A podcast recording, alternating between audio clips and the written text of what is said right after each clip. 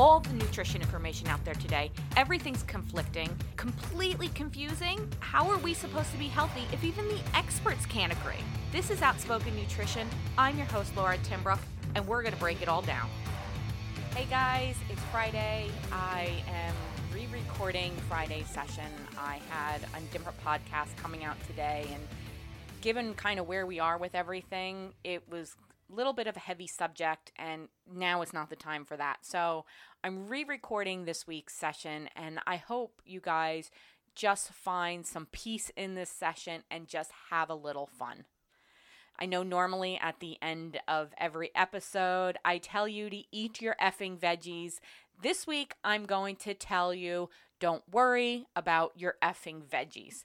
And I know so many of you out there are like, but that's what's going to boost our immune system. Listen, stressing yourself out anymore during this time of just sheer uncertainty is not going to help. What will help is, though, laughing, having some fun, and let's talk about sex. So, I was talking to my friend the other night, and I really got pretty heavy with the news and it was bringing my mood down. And I said to her, I said, Is it too much to ask for some celebrity just to step up and release a sex tape?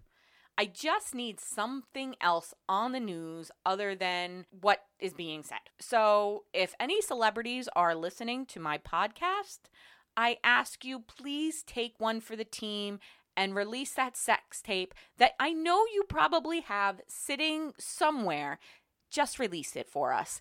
It'll give us all just something else to talk about. And if I was famous, I would totally release my sex tape for all of you. I would take one for the team. But let's face it, you don't want to see my sex tape. I don't want to see my sex tape. So I am looking at you celebrities. On the hand of talking about sex, so I just heard Dr. Oz was on the streets in New York and he was talking about what couples should do when they're quarantined together to keep sanity. And he recommended if you're quarantined together, have sex. And I think that is a great option. Listen, we're stuck with our spouses, and some of us have not worked with our spouses for the last 15 years, like me and my husband have. And it's difficult. I remember when me and my husband both started working from home together, it was really difficult. We have since learned how to handle it, but I get it. You're going to want to murder each other. So, the way to get over that is have sex. It will make you happy, it will make your skin look beautiful, and on top of that, having sex, according to Dr. Oz, is really healthy. For those of you who don't want kids anymore, make sure you are really using protection because I also heard that there are going to be probably a lot of kids born October through December of next year. And you know what? For those of you that are doulas or midwives, gynecologists, and studying obstetrics, well played. In a few months is going to be your time to shine. And listen, as we're talking about flattening the curve, can we talk about flattening the curve on the maternity beds that are going to be overrun in the fall and early winter? Because that's probably something we should be looking at too. I have a feeling our maternity wards are going to be very busy and there's going to be a lot more home births.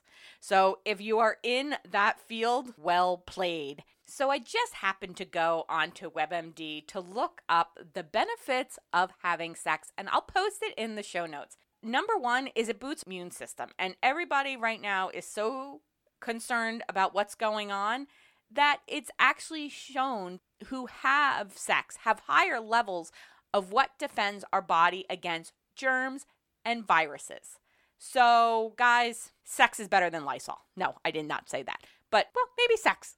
so, definitely something to look at. It also lowers stress levels, boosts immunity. It counts as exercise. Come on. None of us really want to be exercising all that much. So, if we can exercise while having sex, I consider a win win. It lowers your risk of heart attacks. It lessens pain. For you men, it reduces prostate cancer and it improves our sleep. Listen, for me, this is a win win. We can have a good time and stay healthy. So, this week, I want you guys to really work on smiling, having fun, and if you're quarantined with your partner, have sex. I hope you guys at least got a little bit of a laugh today. I know shit just sucks right now, and try to make the best of it. Don't forget to have sex. I'll talk to you next week.